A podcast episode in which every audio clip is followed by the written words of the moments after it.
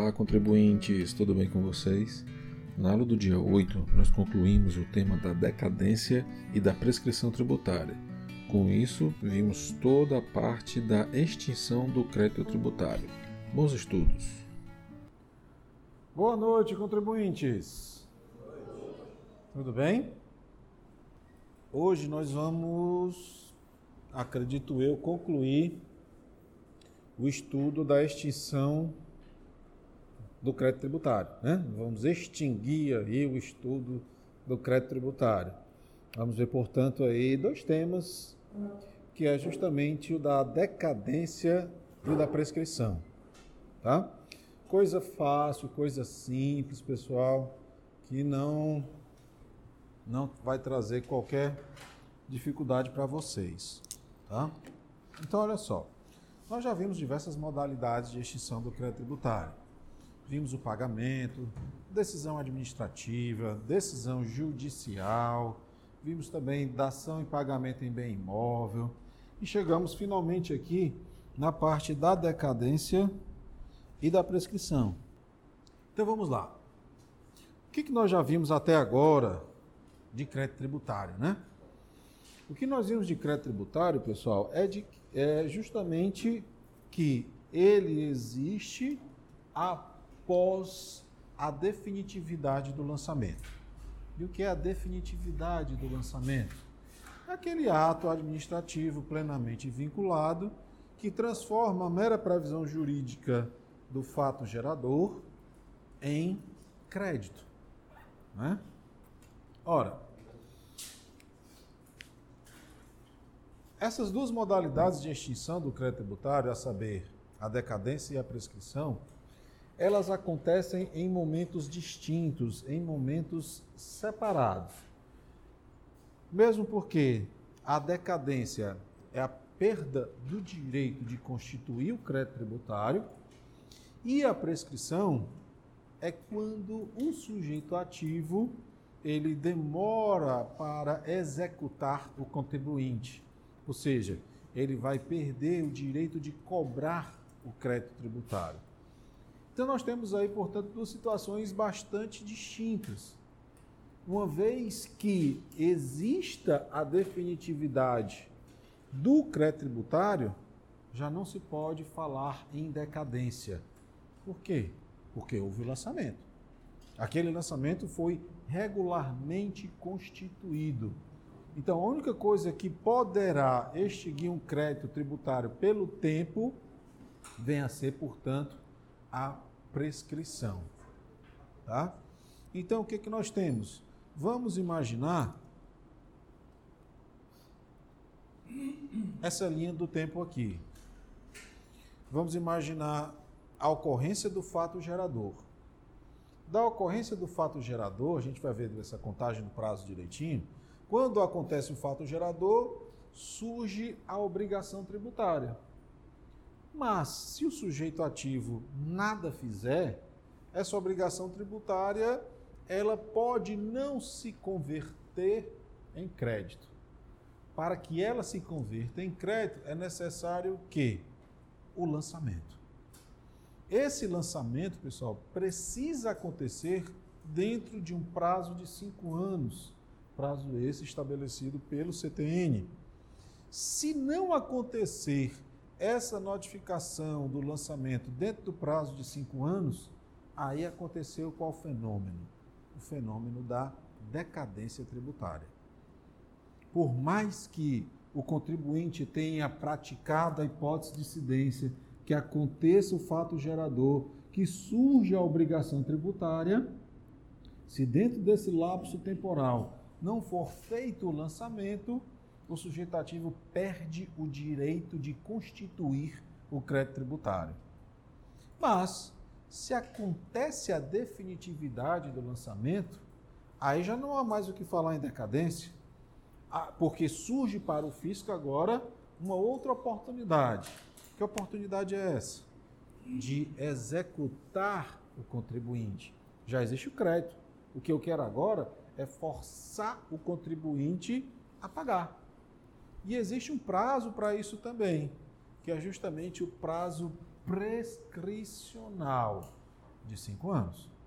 Uma vez passados 5 anos sem a execução fiscal, vai acontecer um outro fenômeno, que é o fenômeno da prescrição, prevista aí, portanto, como suficiente à extinção do crédito tributário. Percebam que falar em extinção do crédito tributário associado à decadência soa até um pouco estranho. Por quê? Porque quando se fala em extinção do crédito, pressupõe o quê? Que ele existe. Mas no fato, o que a decadência faz é justamente enterrar a possibilidade do crédito existir, uma vez que só existe crédito com a definitividade do lançamento. Não acontecendo o lançamento dentro de 5 anos, qual é o fenômeno? Decadência. Ah, e se eu colocar na prova que a decadência não promove a extinção do crédito tributário? Não faça isso. Por quê? Porque o CTN diz que a decadência é uma das hipóteses de extinção.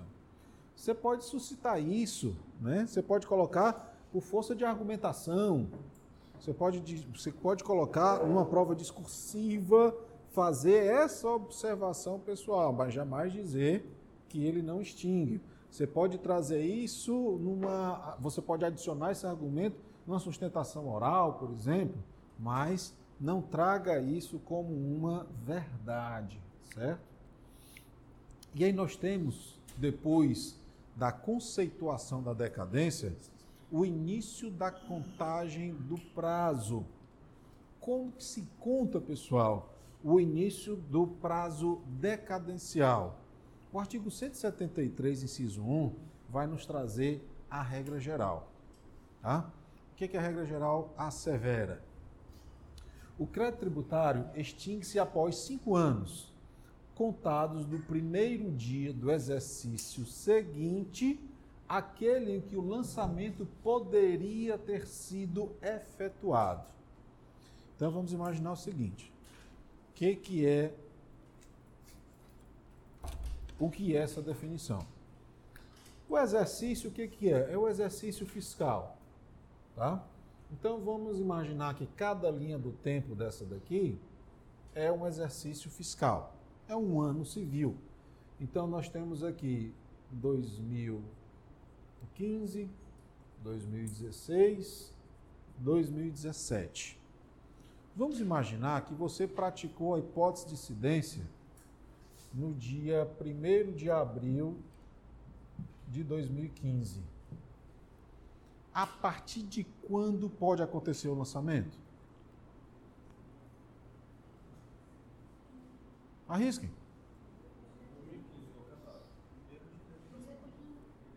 Como? Pratiquei a hipótese de incidência no dia 1º de abril de 2015. A partir de quando já pode acontecer o lançamento? Então, o lançamento já pode acontecer a partir de 1º de janeiro de 2016, é isso? Por quê? Quem discorda? Diga lá, mestre.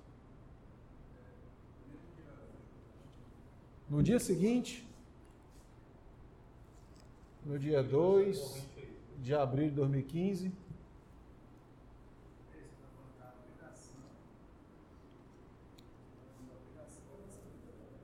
Lançamento. Eu não posso lançar no mesmo dia, não? Posso não?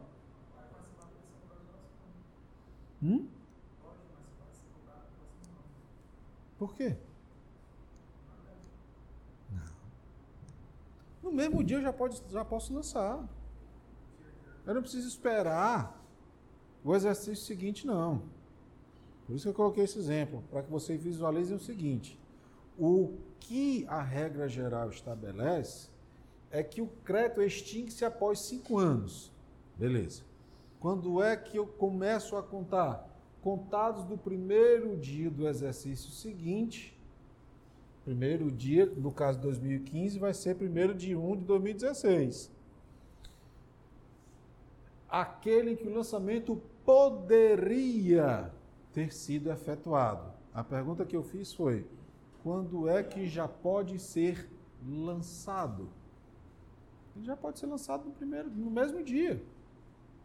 Agora, se ele não foi lançado, mas poderia, quando é que eu começo a contar?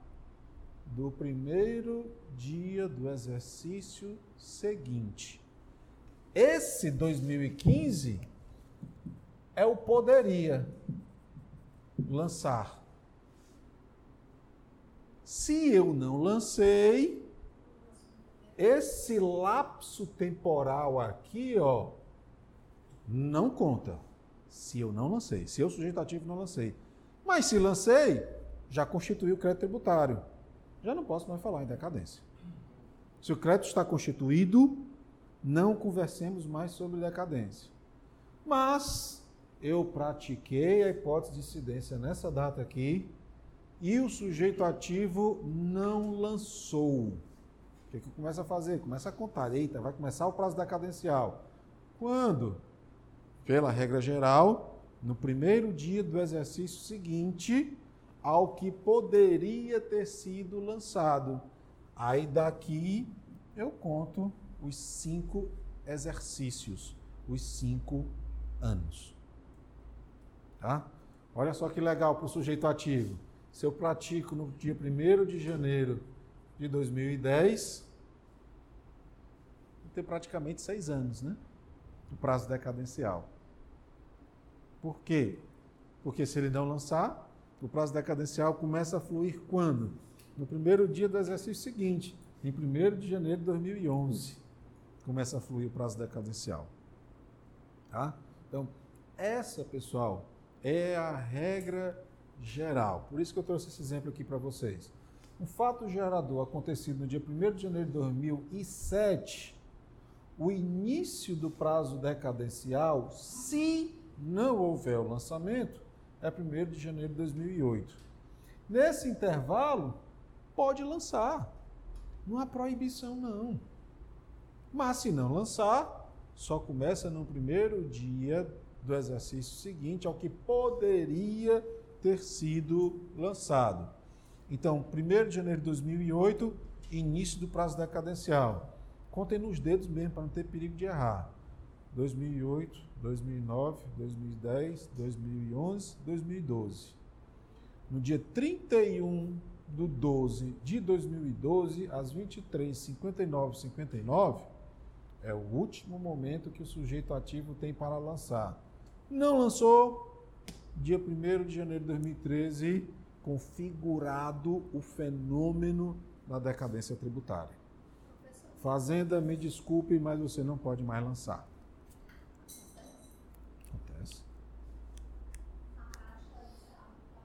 Sim. Acontece decadência, acontece prescrição. Não são fenômenos incomuns, não. Não são.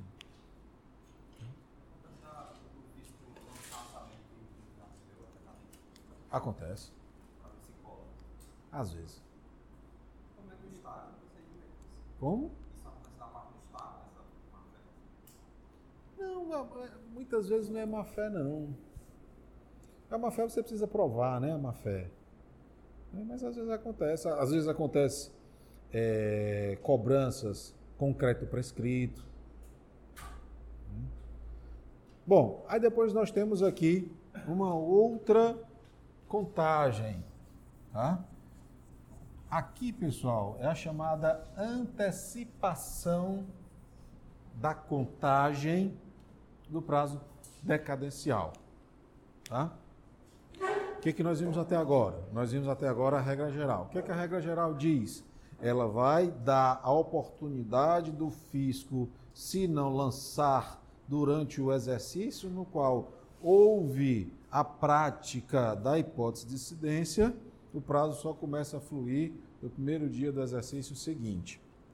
Mas imagine o seguinte, não olhe para o quadro não. Imagine que você é um contribuinte e sofre uma fiscalização.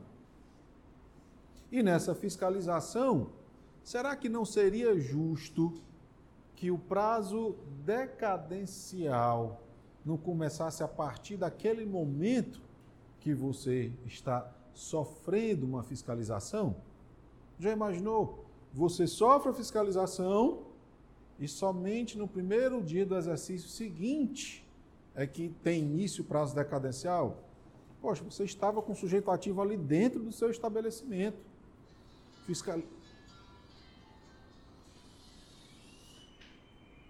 Muito obrigado, muito obrigado. Foi para mim, não foi?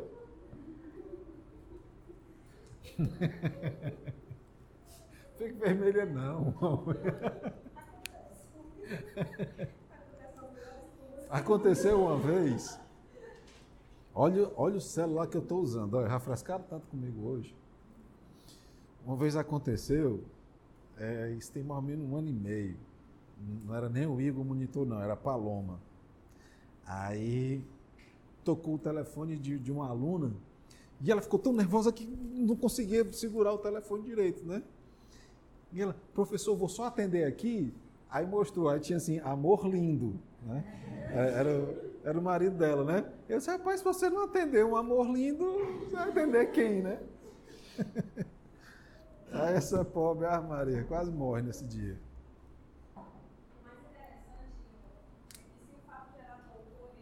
Ave Maria, da quebra da coisa. Tô falando do amor lindo, né? Se o fato era do amor em 31 de dezembro, de 2019, já começa a contagem no ano de janeiro do ano seguinte. Virou o exercício. Já é. Eu vou recuperar. Tem que contar aí. Se perdeu 5 anos, não tem mais direito a nada. Alguém pode, por favor, ler aí o parágrafo único do 173? Ricardo está com a mão na massa aí. O direito a que se refere este artigo extingue-se definitivamente como decurso no prazo nele previsto, contado da data em que... Que direito é esse? O direito de constituir o crédito tributário, o direito de lançar, tá? Extingue-se quando? Contado da data em que tenha sido iniciada a constituição do crédito tributário, pela notificação ao sujeito passivo de qualquer medida preparatória e dispensável ao lançamento. Pessoal, então é o seguinte, quando você tem a sorte de ser fiscalizado, né? Quando a autoridade fazendária vai até você, pessoa natural ou pessoa jurídica, ele pode entregar, por exemplo, um chamado termo de início de fiscalização, ou a notificação, uma carta para que você compareça, por exemplo, a um determinado órgão fazendário, Receita Federal, por exemplo, para esclarecimento em relação a alguma coisa da sua declaração. O que aconteceu ali? O início de uma fiscalização. Tá? Então, poxa, se eu já estou sendo fiscalizado...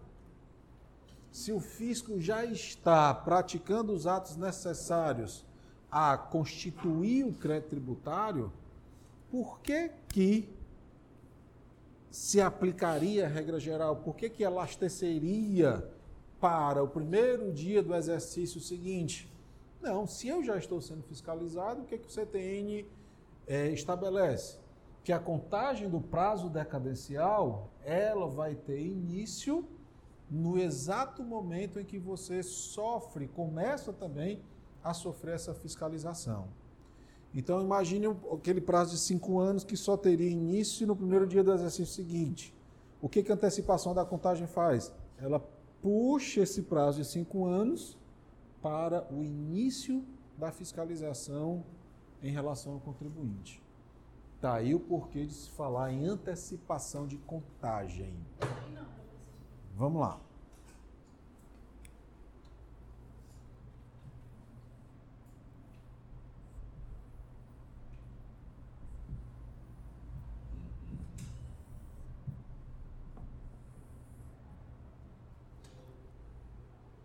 Vamos imaginar o seguinte. A regra geral, nós vimos o quê? Você pode praticar o fato gerador em qualquer momento de um exercício e, se não houver o lançamento nesse período, nesse exercício A, vai começar quando? No primeiro dia do exercício seguinte. Certo? Vamos supor que 2019. Então, esse prazo de 5 anos, ele pode acontecer no mesmo dia em que houve a prática da hipótese de incidência. Se não for lançado, os 5 anos vêm para cá, primeiro dia do exercício seguinte. Agora, imagine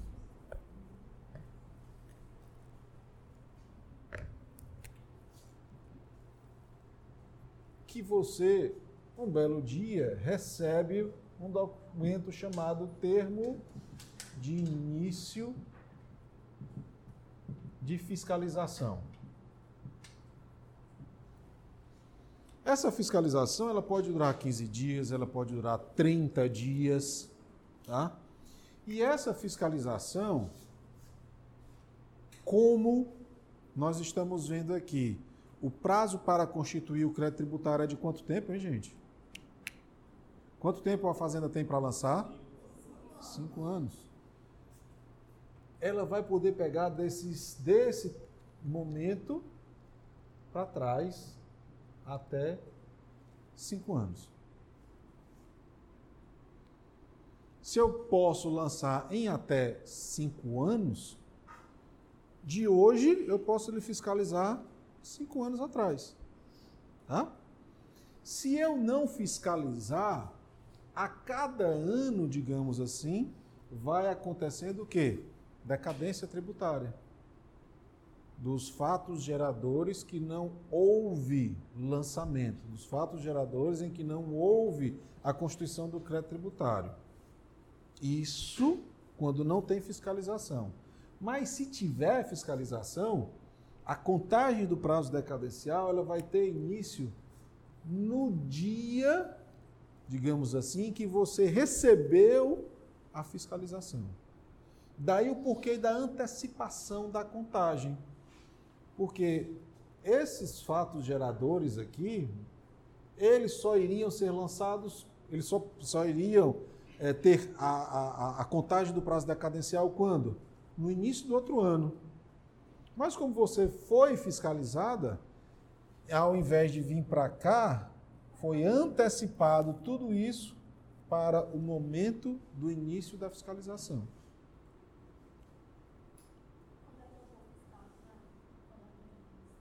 Como?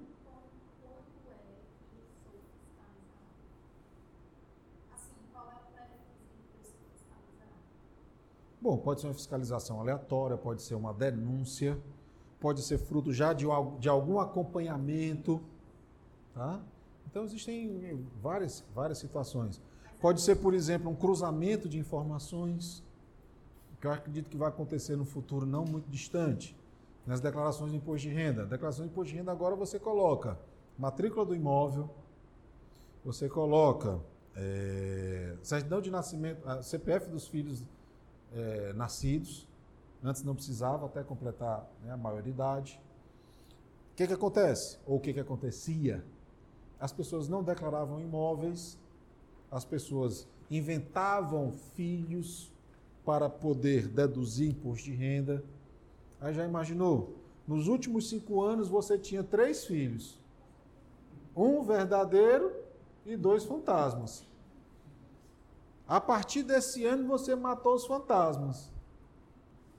Aí no cruzamento do CPF, né, olha, tem uma inconsistência na declaração do imposto de renda desse contribuinte. Qual?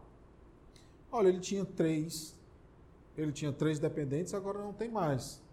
Ah, vamos chamar? Bora. Aí chega lá e diz, rapaz, tô vendo aqui que você tinha 3 dependentes, né? Agora só tem 2, só tem 1. O que foi? O dependente faleceu? Sim, mais ou menos. Matei na minha cabeça, né? Porque não existia. Então, cadê a certidão de nascimento? Cadê a certidão de óbito? Não existe. Como é que eu cheguei até isso daí? Fiscalizando. Aleatoriamente, pode ser. Né?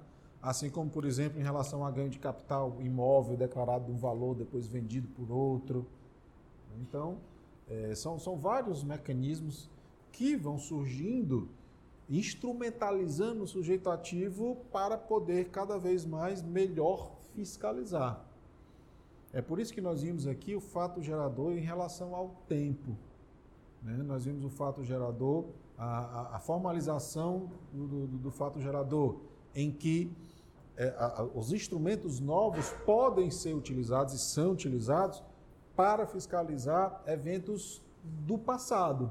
Ainda que isso não modifique base de cálculo, alíquota e por aí vai.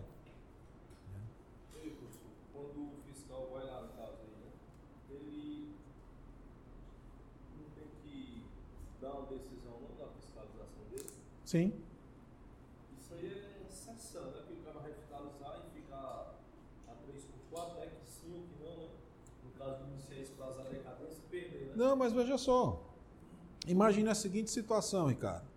Imagine que houve a fiscalização, mas o sujeito ativo não fez qualquer lançamento. Ou seja, não encontrou nenhuma omissão, não encontrou nenhuma irregularidade fiscal. Mas vamos supor que ele não encontrou porque você escondeu muito bem. Tá? Em tese, esse prazo decadencial já está fluindo. Mas a gente vai ver que quando há dolo, fraude ou simulação, a gente volta para a regra geral. Mas se não for encontrado isso daí, o prazo decadencial, vamos imaginar que a fiscalização foi logo no começo do exercício fiscal. Olha a quantidade de tempo que você já ganhou para que aconteça a decadência. Agora, se dessa fiscalização for lavrado um auto de infração, ali você já está sendo notificado, né? Aí, claro, você vai poder o quê? Você vai poder promover a suspensão da exigibilidade. Como? Contestando, fazendo a impugnação, né? Ou seja, dando início a um processo administrativo tributário, percorrendo todas as instâncias administrativas. Não satisfeito, aí você ainda pode fazer o quê? Discutir judicialmente, você pode fazer o depósito do montante integral, você pode fazer uma dação e pagamento em bem imóvel, enfim, todos os instrumentos que nós já vimos anteriormente, tanto para suspender, assim como para extinguir o crédito tributário. Então, o que nós vimos até agora é justamente a regra geral, no qual faz com que o início do prazo decadencial seja no primeiro dia do exercício seguinte ou antecipação da contagem, que vai acontecer quando? Quando o contribuinte sofre uma fiscalização. Aí já não há mais necessidade de se aguardar o primeiro dia do exercício subsequente. E aí nós temos uma figura muito interessante, pelo menos para o fisco. Vejam só, artigo 173, inciso 2, aí, Ricardo, por favor.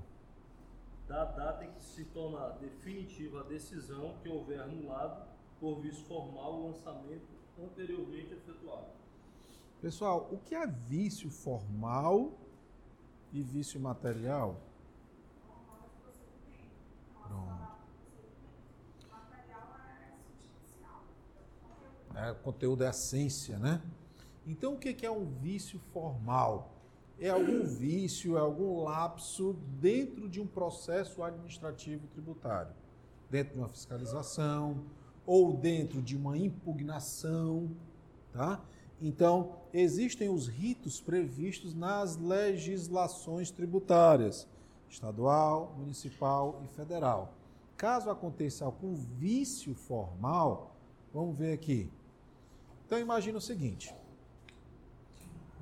Situação 1, é feito um lançamento, tá? Desse lançamento, o contribuinte faz a impugnação por um aspecto formal, por exemplo, há um vício formal alegado pelo contribuinte. O que acontece? Vem depois uma decisão definitiva anulando o lançamento originário, ou seja, o contribuinte sagrou-se vencedor naquele processo tributário no qual ele alegava o vício formal. O que que vai acontecer? A desconstituição do crédito tributário pela anulação do lançamento. E qual é o efeito disso daí para o prazo decadencial? A reabertura do prazo. Tá? O que que significa dizer? Que o fisco, quando há a anulação por um vício formal, ele vai ter devolvido o prazo para constituir o crédito tributário.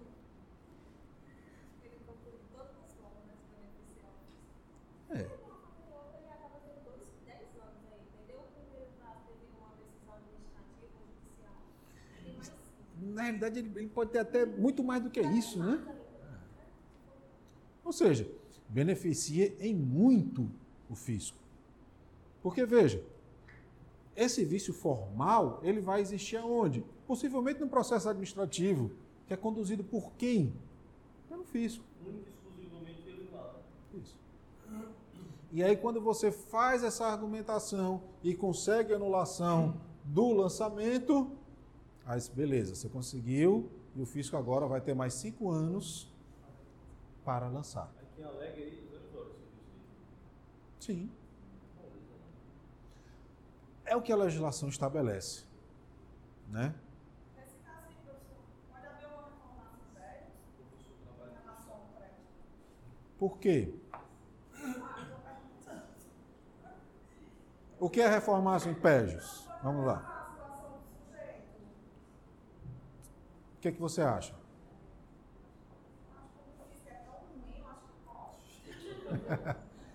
Será que o fisco é ruim ou que existem maus contribuintes? Que é isso? Não existe não, né? Olha só. Pessoal, o que vocês acham? Pode acontecer a reformatio in pejus? O que vocês dizem? Não era para poder.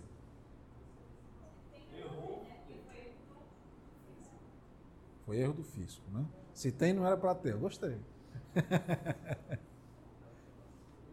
E aí? A nossa colega perguntou, e pode acontecer uma reformatio in pejus? Ou seja, eu reformo para piorar?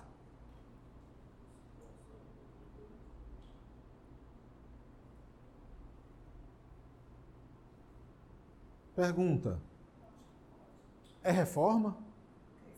Sim? Não, eu digo nesse prazo de 5 anos que ele vai ter que reaver, né? Não, 5 anos que ele vai poder constituir o crédito. Vamos imaginar o seguinte, ó.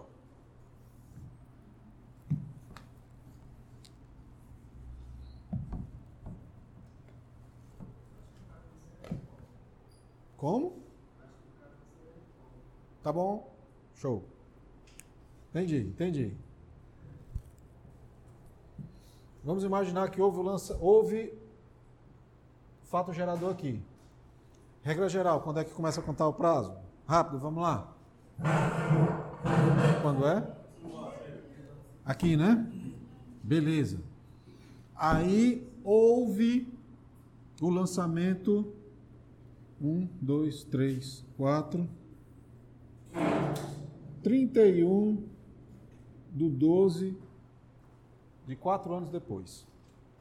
O que que você faz? Eu vou impugnar.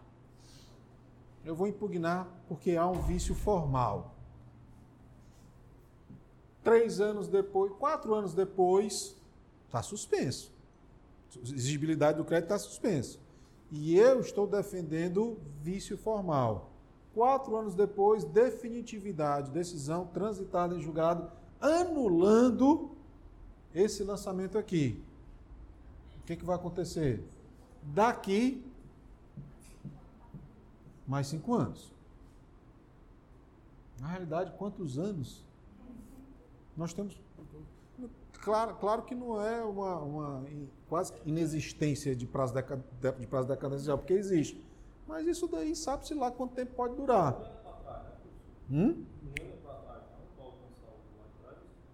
Não entendi. Não volta não, vai adiante, né? Se eu pensei debaixo do risco na orelha. Sim, daqui eu vou ter mais 5 anos. Começa a contar agora o prazo decadencial. Mas veja, eu vou ter 5 anos daqui para frente do que eu fiscalizei, do que foi objeto dessa fiscalização, desse lançamento aqui. Eu não ganhei mais 5 de outros fatos geradores, não. E aí vem a pergunta da nossa colega, pode acontecer uma reforma para pior? Isso. Pode acontecer uma reforma para pior? Diga lá, mestre.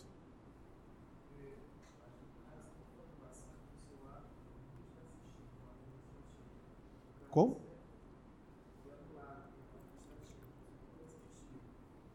Ora, se foi anulado, não se trata de reforma. Se trata do desfazimento, do desaparecimento. Vejam, anulação de lançamento. Eu não estou modificando o conteúdo do lançamento. Eu estou simplesmente fazendo com que ele desapareça, extinguindo o lançamento. Então, não há reforma para pior, não. O lançamento sofreu de alguma ilegalidade, ele desapareceu e poderá surgir de novo. Quando? Quando o sujeito ativo quiser. Quando ele lançar novamente. Que você poderá impugnar novamente, se for o caso. Certo? Então, não vejo como uma reforma, não. Não vejo. Mas ele pode lançar novamente esse produto.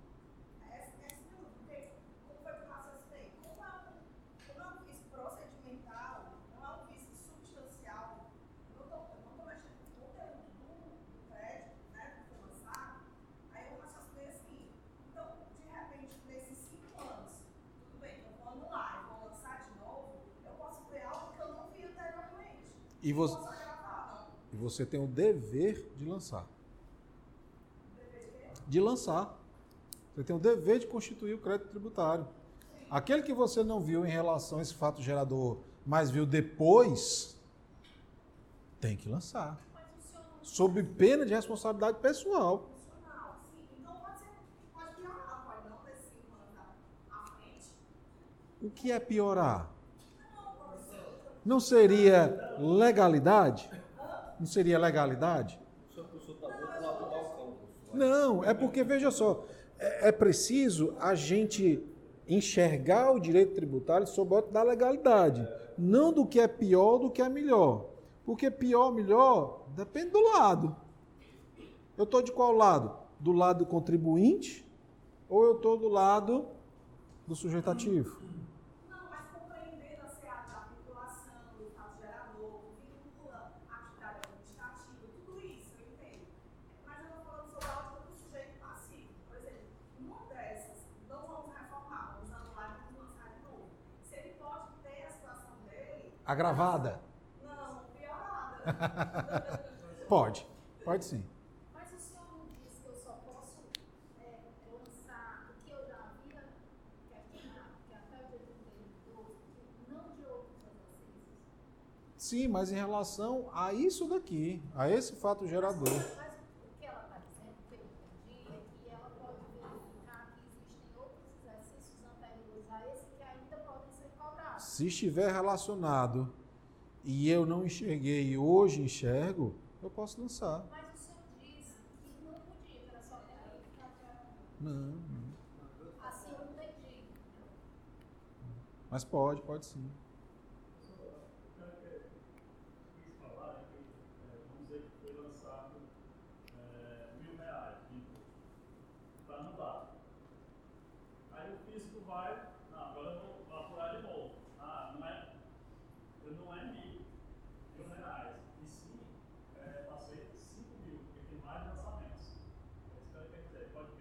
piorar, né? Sim, sim. Como pode encontrar, por exemplo, obrigações acessórias relacionadas aí que não foram adimplidas? Pode sim. Deixa eu dar um exemplo aí. Todo contribuinte impugnando, mas ele pode fazer do ofício, né? Rapaz, mas isso aqui não está errado, pode fazer de ofício? Pode, lançamento de ofício, pode. Ele pode detectar o vício formal de ofício? Pode. Se detectar, ele tem a obrigação, pela legalidade, de dar esse prosseguimento. Pessoal, lembra do lançamento por homologação? Como é que é o lançamento por homologação? Me ajudem aí, que eu não lembro, não. Como é? Obrigatoriamente? Obrigatoriamente? Uma pergunta de cada vez, né?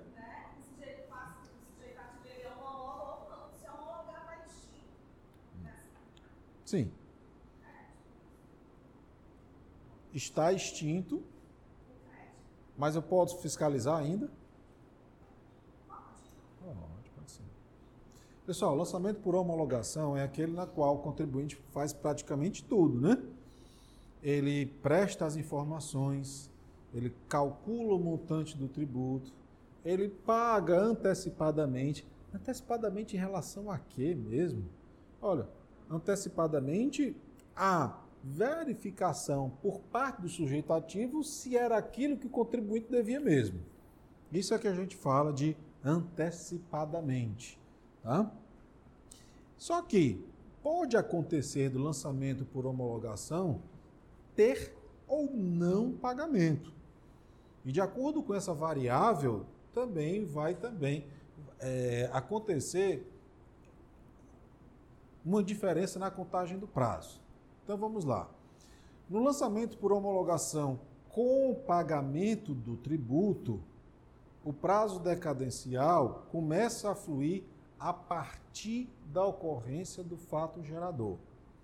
Por quê? Porque eu antecipei o pagamento do tributo. Tá?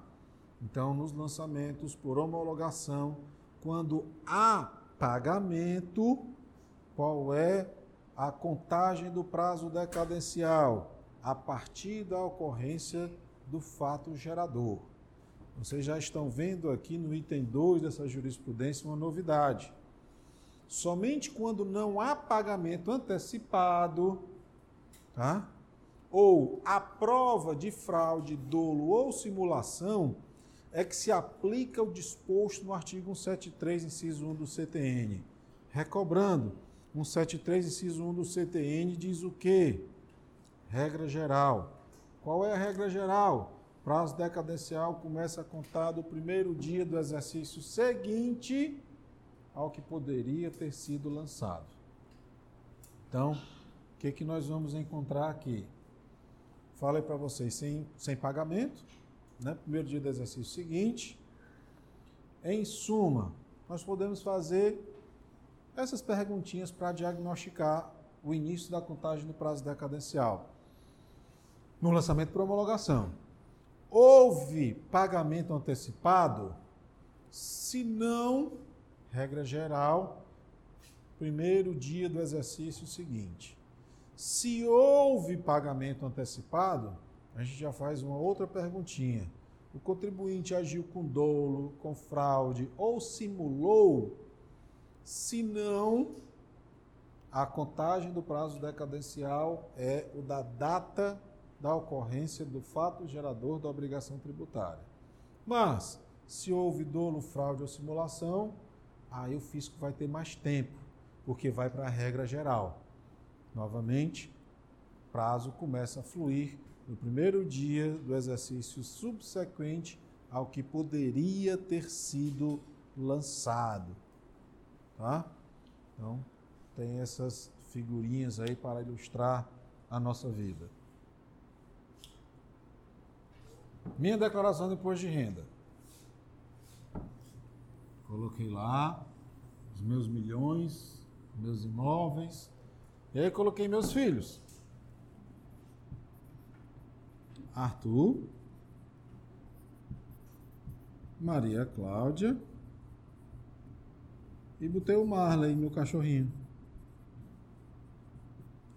Com isso, ao invés de pagar 5 mil de imposto de renda, eu paguei apenas 1.500. Tá? Tributo cujo lançamento se dá por homologação. Era para eu pagar 5 mil reais. Com essas deduções legais, eu paguei apenas 1.500. Como eu paguei, ao prazo decadencial começa a contar a partir da ocorrência do fato gerador da obrigação. Mas o que aconteceu? Quando processou a minha declaração, viu-se que essa dedução aqui não era para acontecer. Por quê? Porque não se trata de um dependente. Por quê? Porque não tem CPF. Por quê? Porque é um animal doméstico quadrúpede canino. Não passível, portanto, de dedução.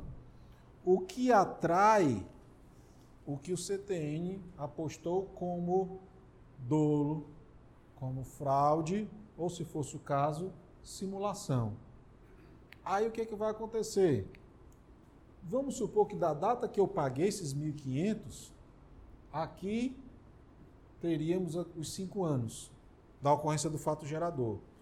Como tem fraude, o prazo decadencial só vai ser contado do primeiro dia do exercício seguinte.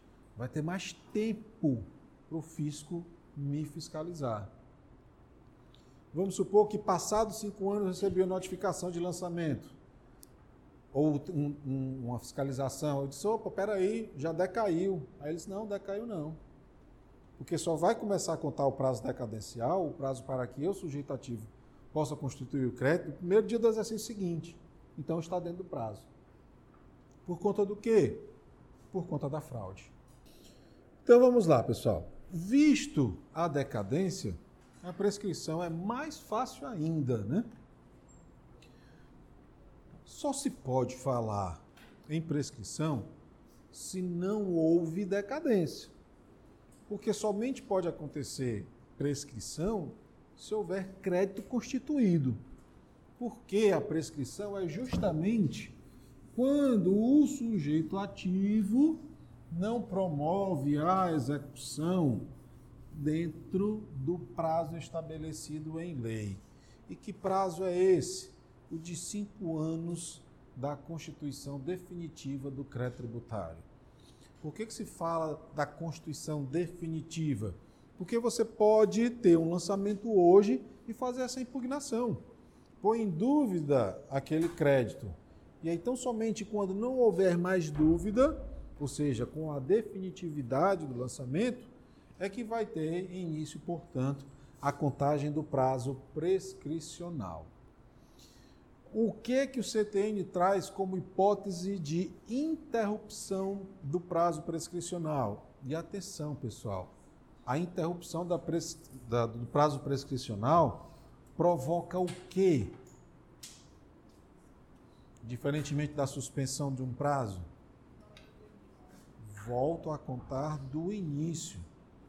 Então vejam que o legislador foi ainda muito mais generoso do que ele foi em relação à decadência. Porque a interrupção de um prazo prescricional faz com que ele volte a ser contado do zero. Contados do quê? Quais são as hipóteses de interrupção? Do despacho do juiz que ordenar a citação. Ou seja, o mero despacho. Ainda que essa citação saia 6 meses depois. Mas do despacho ordenando citar, dali já houve a interrupção da prescrição. Já imaginaram o seguinte? Imagine que definitividade do crédito tributário. Passou um ano, 2, 3, 4, for no dia 1º de dezembro do último ano, canetada, cite-se. O que é que aconteceu? Zerou o prazo. A partir desse momento, mais 5 barrinhas dessa aqui, para que aconteça a prescrição. Tá? O que mais? Pelo protesto judicial, ainda, por qualquer ato judicial que constitua em mora o devedor e ainda a confissão de dívida. Será que o contribuinte vai mesmo confessar a dívida, hein? Será? Renato. O contribuinte faria isso, hein, Ricardo? Faz. Faz. Sabe quando? Quando ele precisa de uma certidão. Quando ele precisa de um parcelamento. Ele deve horrores. Vai participar, participou da licitação, ganhou. Só assina o contrato se tiver uma certidão negativa ou positiva com efeito negativo. Faltava um dia para prescrever tudo.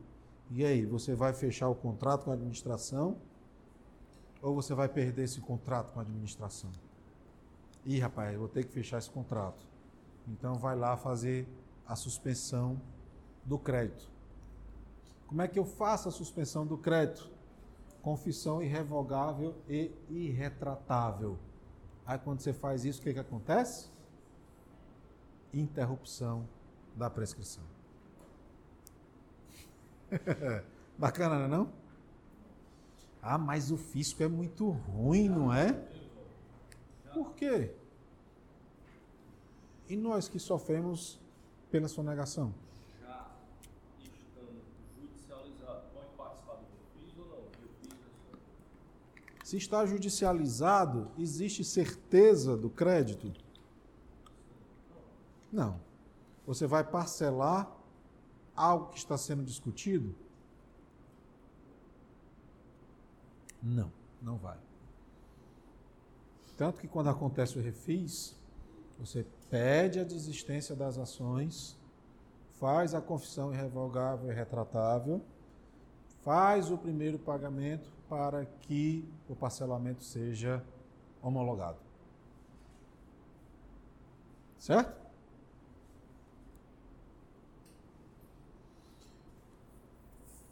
Olha só, artigo 40 da Lei de Execução. O juiz suspenderá o curso da execução enquanto não for localizado o devedor ou encontrado bens sobre os quais possa recair a penhora, e, nesses casos, não correrá o prazo de prescrição. Parágrafo 2º. Decorrido o prazo máximo de 1 ano sem que seja localizado o devedor ou encontrados bens penhoráveis, o juiz ordenará o arquivamento dos autos. Encontrados que sejam a qualquer tempo o devedor ou os bens, serão desarquivados os autos para prosseguimento da execução. Lembra o que é isso daí, Fran? Okay. Prescrição intercorrente. Olha só que bacana o que a Lei de Execução Fiscal traz. Foi dado início à ação de execução, geralmente não encontra nada, né? Porque quando já começa a execução, muitas vezes o contribuinte ele já está numa situação de penúria, digamos assim, ou conseguiu se desvencilhar do patrimônio, colocou laranja e por aí vai. Mas o que a lei estabelece é o seguinte: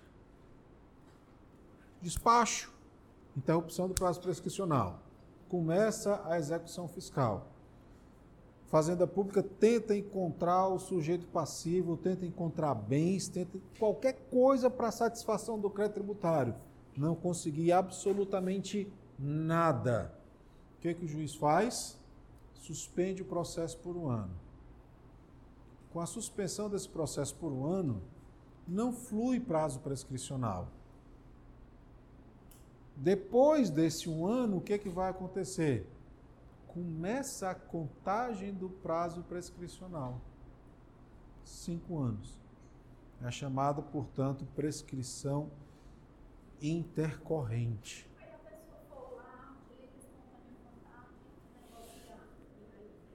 Aí vai pro céu esse daí. Não, pode sim.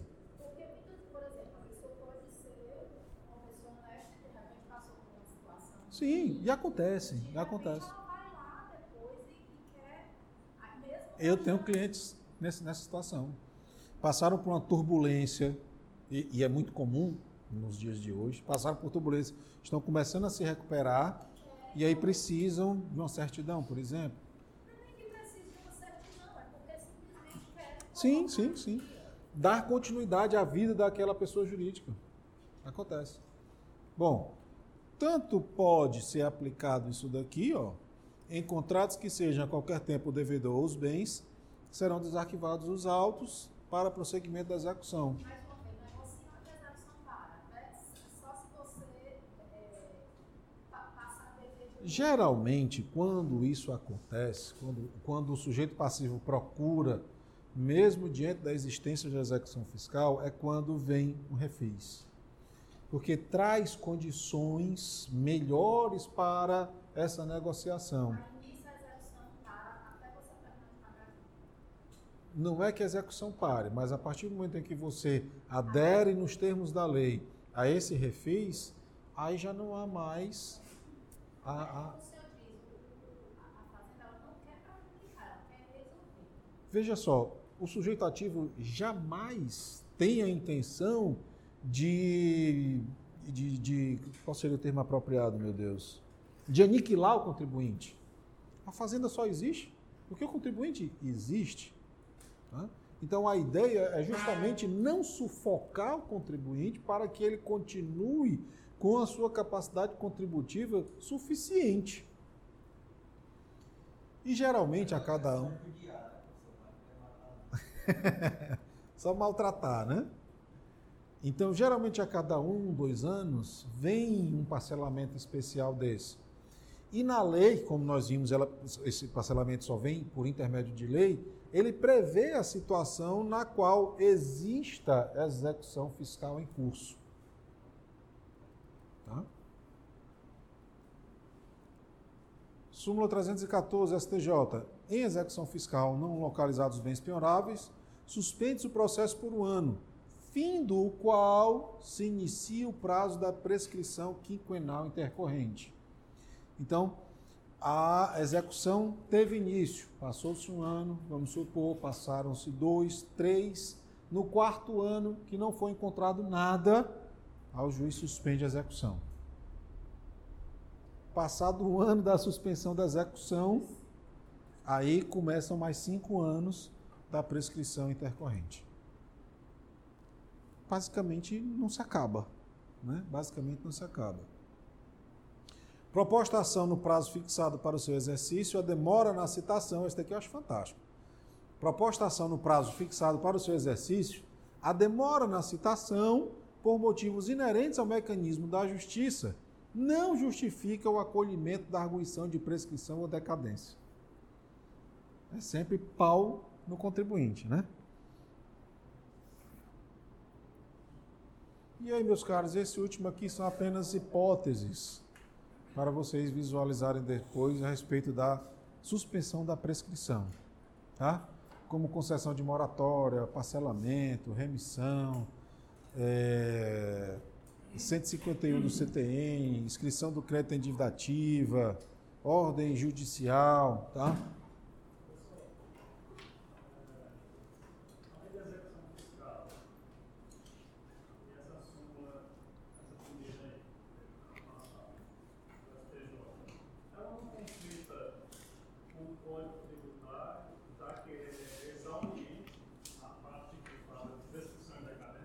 Existe essa tese. É uma decisão que a gente tomar no Supremo. Tanto que a própria lei de execução fiscal, quando ela cria hipótese de suspensão da exigibilidade do crédito, ela é combatida. Ou seja, só lei complementar poderia trazer as hipóteses de suspensão da prescrição. Existe sim essa tese. Aí o STJ vem uma súmula dessa? Eu só não é o momento da gente fazer esse cotejo, sabe? porque seria um outro tipo de discussão. Aqui, esse primeiro momento é o de apresentação, né?